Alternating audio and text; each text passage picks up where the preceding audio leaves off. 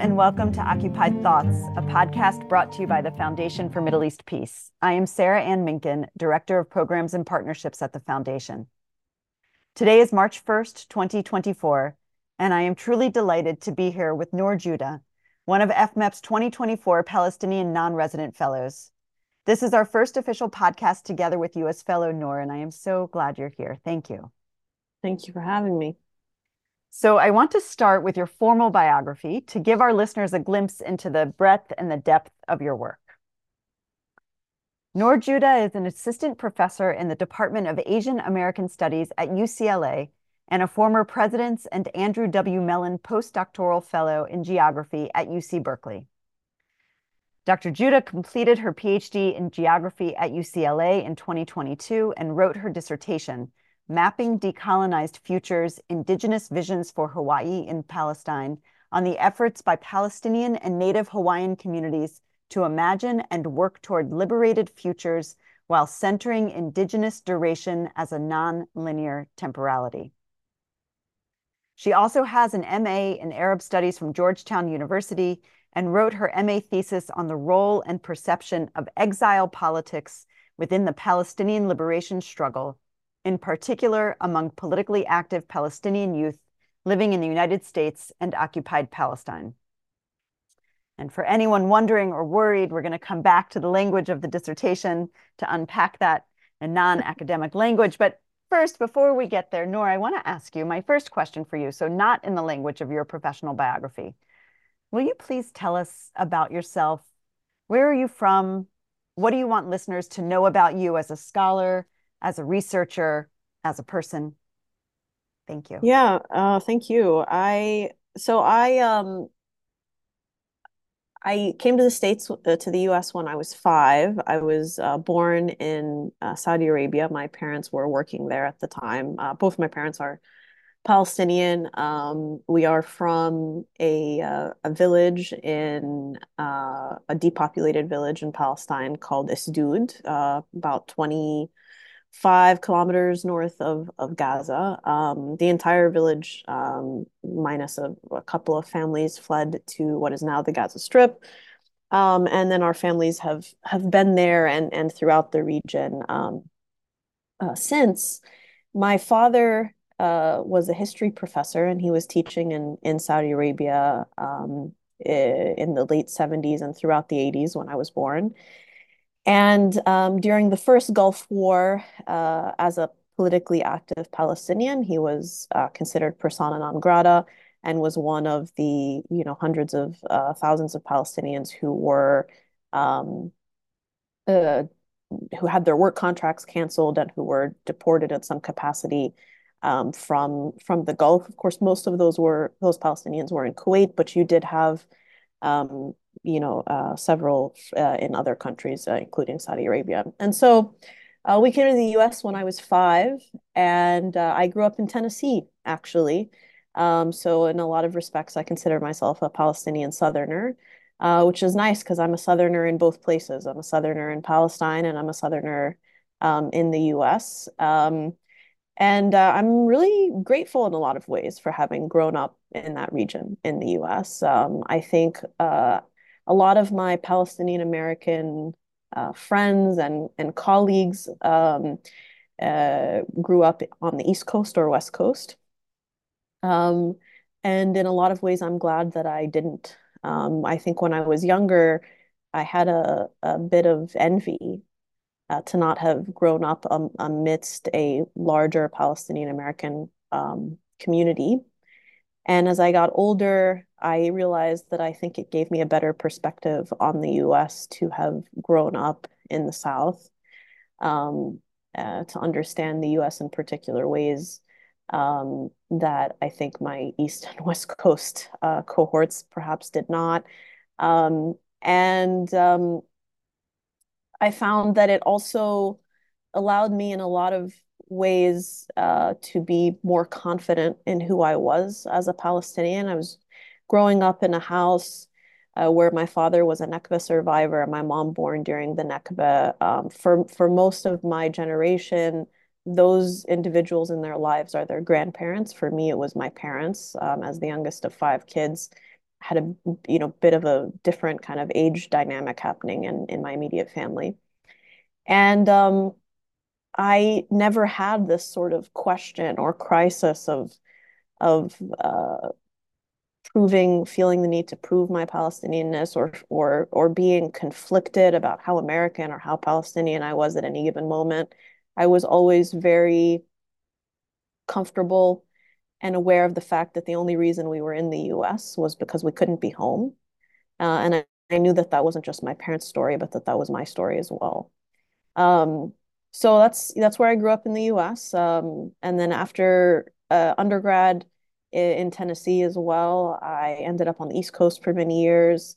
Um, and then eventually uh, came to uh, out here to California and have now been spoiled by so much sunshine that I'm not sure I'll ever be able to withstand winter again. Thank you for all of that. Um, I'm glad you've got the sunny days. Yeah, me too. uh, I'm from Atlanta, and at some point, yeah, there you go. We'll, we'll have a conversation about translating the South to people who are not from the South, what it means to be able to to talk to people across across lines to not expect that we're yeah, surrounded I mean, by I, people you know, who agree with us. After I left DC, after I left, excuse me, Tennessee, the first place I moved was DC, and I was working as a as a canvas director for progressive uh, or nonprofit organizations. And um, every time I would tell somebody that I was from Tennessee, you know, they always had this kind of look on their face of, "Oh my God, how was that? What was that like?" You know, and I meanwhile I was I was running uh, a canvas you know a canvas fundraising office in DC, and I was thinking about where I could send my black like which zip codes I could send my black canvassers to without them getting the cops called on them, and and I just I was so I was baffled by the uh, sort of disconnect bet between where they were living and I was like, are you serious? I, I can't send half of my canvassers to to certain zip codes in in in DC because I don't want them to have to deal with the cops uh, or put them at risk. Um, and and you, I was like, you know, for better or worse, I didn't think twice about where I sent canvassers in Tennessee. Um, I was like, you know, there are a lot of other things going on. It's not a, it's not a, um, a pass at anything that happens in in the South. But if you think you're exempt to anything going on, you got to be crazy. And and I think something that we've seen fortunately, no, certainly not fortunately in the sense that there's been any violence, but fortunately something that we've seen as a as a result of the um, attention towards so much police brutality in the U.S. in the last you know decade um, has been so many people um, realizing that this is not uh, subject to geographic location, right? George Floyd in, in Minnesota, Ferguson, St. Louis, and so on. Um, and I think that that's done a lot for the conversation. Um, and and that you know those kind of things uh, as a geographer, those those types of things are also very important um, on a global scale. You know, we we tend to really pigeonhole certain problems to certain spatial localities, and and of course none of that is uh, realistic because we we're all living in these global systems and and subject to these global systems that are you know significantly um, more encompassing of our of our lives and the problems within them than than any than any one region or state. Thank you for that. That and that is a the the the perfect uh, entry into my next question, which I wanted to ask specifically about your research. So you went from political canvassing and whatever else you did, many other things, to becoming a geographer. So will you talk to us about a little bit about your work and about what questions you're trying to answer in your work. And I, I should preface that by saying, um, I read this sentence about your dissertation in the beginning. So you you wrote about the efforts by Palestinian and Native Hawaiian communities to imagine and work toward liberated futures while centering indigenous duration as a non-linear temporality. So talk to us about your research, but what is indigenous duration as a non-linear temporality? Sure. Um, okay, so a couple of things. Um, I think, you know, I I came to geography as a discipline, um, and now I'm not even housed necessarily in a geography department, though that's certainly my work, but um, largely because uh, I was always someone that thought spatially. And I think that this is not um, unique uh, amongst Palestinians. Um, we grow up very much thinking about um, space, the spaces that we can uh, access, the ones that we can't, uh, the ones that we're from um, and can't get back to. Um, and so this has always been a very sort of central component in my life and the discourse uh, around um, place and space, right? And so I think it was natural in some ways for me to end up in geography, and in other ways, it was um, a discipline that was perfect for me because it it allowed me to take all of the critical theory I wanted and merge it with every other social science, right? So um, I tell I jokingly tell my students that geography is just a, a smattering of all of the other social sciences they take, and then you can add space to it uh, and that's how you get the discipline. Um, so we don't have a formal canon, and so it's really nice in that respect. Um, I think for me, it gives a lot of flexibility.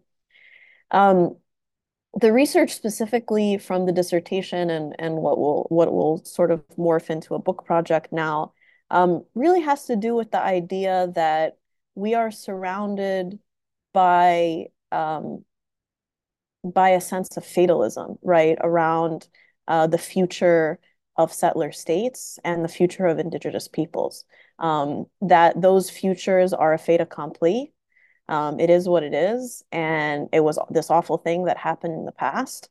Um, but you know, land back is a myth, decolonization is a myth. All of these things in a in a sort in a sort of settler society are just us, you know, bleeding hearts talking uh, for the sake of talking, but that there's no actionable um, premise behind the the imagination, right? That that's occurring. And so I I really wanted to um, push back at that, but also look at how the communities themselves are pushing um, back sort of at that um, premise and discourse, because the reality is that sort of this idea of indigenous duration, right? The the the ongoing presence of indigenous communities that despite attempts at elimination, despite genocide, um, indigenous communities still exist. The, the, the ultimate reality of settler colonialism is that it fails constantly. Um, and the presence and survival of indigenous communities is its biggest failure, right? Because it is unable to hide um, in, in our presence and in our existence. Um, it's unable to hide that there was a before um, and so when we when we look at that um, and when we approach research with an ethic that does not treat um, indigenous survival um, as uh, indigenous survival despite something, but we look at indigenous life and indigenous creation and indigenous imagination, um, we're also challenging uh, the the settler attitude and settler experience of time or settler temporality um, that the future is a given uh, of a particular thing. And uh, when we look at the question of linearity, when we say nonlinear temporalities, what we're really talking about is how we experience time, right? The idea that most of us, but particularly indigenous communities, right, um, experience time in a linear format. This thing happened, and then this thing happened, and this thing happened, and we go from you know point A to B to C, is a myth, we experience time uh, simultaneously all at once, uh, past, present, and future. Um, if we look at what's happening today in Gaza or what was going on uh, with the Unity Intifada in 2021, we feel all of those moments at once in the same breath that I mourn for Gaza, I mourn for uh, I've mourned for my my my aunts and uncles in the 60s. Uh, I mourn for um, I mourn for, you know, 2014. Um, but I'm also thinking about the future. I'm thinking about all of those kids that are going to survive and what tomorrow looks like for them. So it's really also taking this question of uh, our experience of time and and how that impacts our lives and how that impacts the imaginations and the projects that we work on. So I look at mapping projects specifically. I look at um, what it looks like to archive indigenous uh, spatial knowledge, to take colonial records and make their purpose something else. Um, so projects like Palestine Open Maps and what it means to digitize the British uh, survey maps and to conduct mapathons um, and go around the world and have communities vectorize and bring to life these maps and label them. Um, and then projects, of course, like Palestine Land Society's uh, village reconstruction competition, where Palestinians are quite literally um, mapping onto the future and and designing how villages can be reconstructed, destroyed villages. Um, and then in Hawaii, looking at um, projects of land restoration, so uh, actual sort of uh, land back projects, but also ones that involve um, teaching youth uh, traditional um, uh, farming practices, um, uh, the revival of Hawaiian language efforts, um, looking at also uh, similarly archiving spatial knowledge, Hawaiian spatial knowledge. So looking at things like the Kipuka database or the Papakilo database uh, that comes out of the Office of Hawaiian Affairs. So getting a sense of how these projects uh, for these communities are examples of ways to um, not only imagine futures, but for us to understand mapping as a generative practice um, and not just as a um, as a as a practice of trying to record something that already exists, right? Th thinking outside of the idea of uh, maps as just a reflection of data, um, but understanding that maps are dynamic and emergent, and that every time that I use a map or that you use a map, that that process itself is a mapping, um, and that it looks different from me to you.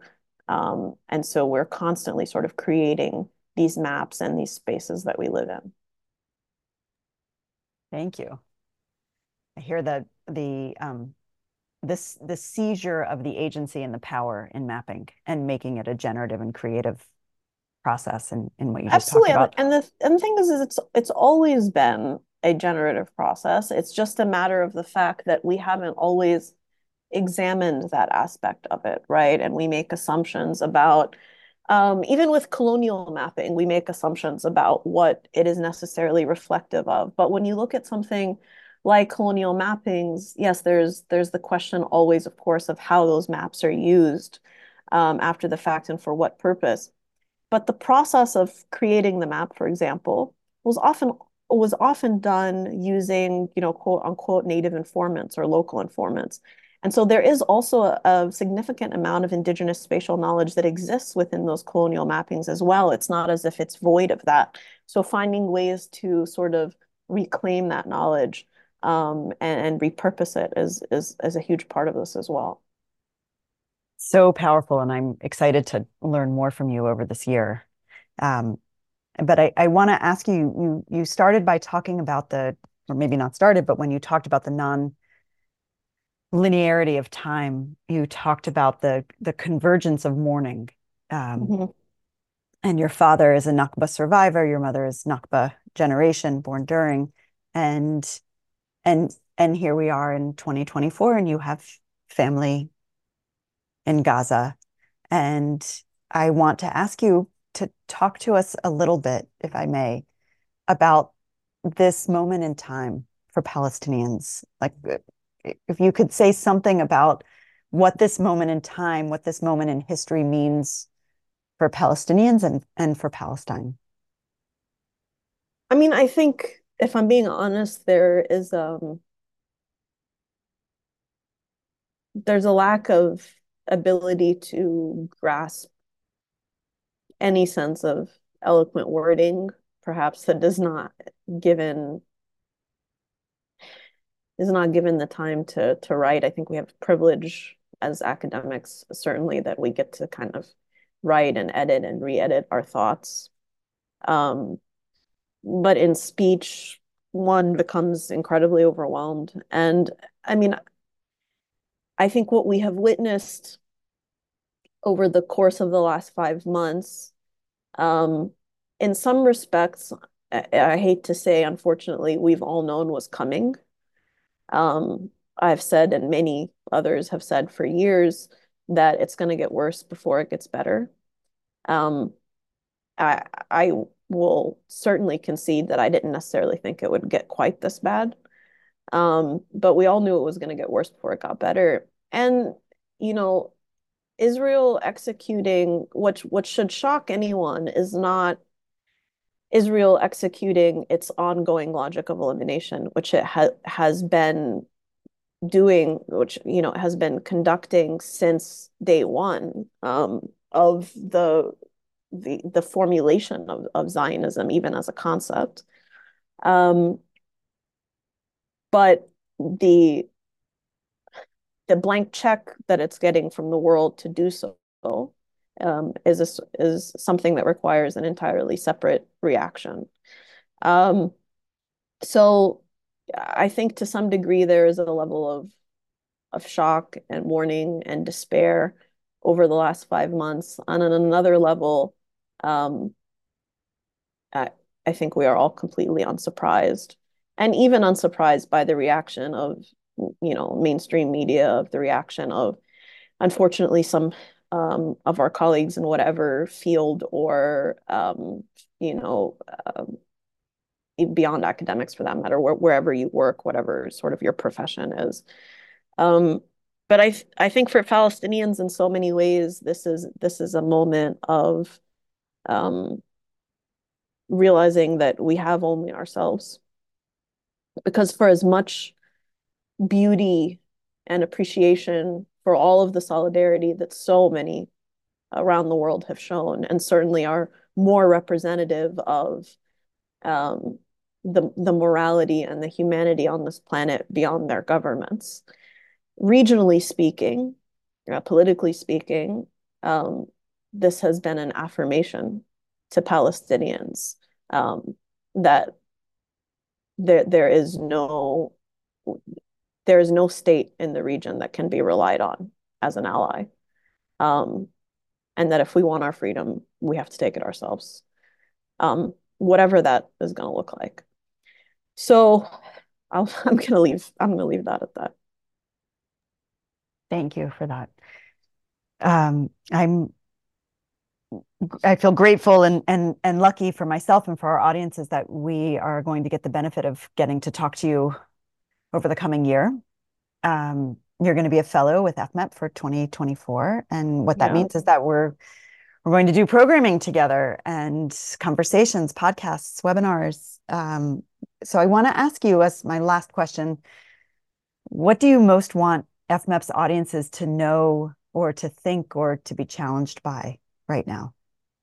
I think the most important thing right now is do not do not be fatalistic. I know it's an incredibly incredibly difficult thing to do in this moment.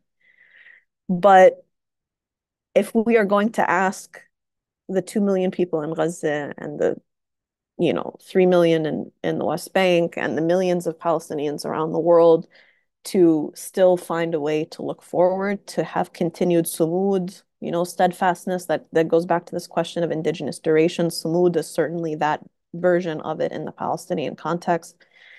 Um, then the rest of us, uh, you know, um, cannot cannot operate in a world of fatalism. Do not make the assumption. Do not consider the givens um, that that media and that your governments are giving you um, as such, question every bit of it, and insist that there is another path forward. Um, and you can do that armed with information and armed with knowledge. Um, and so hopefully uh, with the programming we'll be able to do in the coming year, we can, you know, add to that uh, discourse and add to sort of people's um, thinking and conversations um, and, and do our best to also uh, inshallah, hopefully in a, in a post ceasefire scenario, be able to to lift some voices specifically um, from from Gaza um, and from the from the region to to be the ones to tell those stories. Hopefully, that would be incredible. Nour, thank you so much for taking the time to join Absolutely. me today. Thank you for having me. And look I forward look forward to the year. Me too, so much. And I want to thank our listeners for tuning into this episode of Occupied Thoughts. Please make sure to check out our website, www.fmep.org, For resources related to this podcast, for lots of other rich content related to Palestine and Israel, you can see our earlier programs with Nour. And uh, please also make sure that you're subscribed to this podcast to stay up to date. You can find us on iTunes, SoundCloud, or Spotify. You can watch video versions of our podcasts, including this one on YouTube. And with that, I am Sarah Anne Minkin signing off until the next episode of FMEP's Occupied Thoughts. Take care.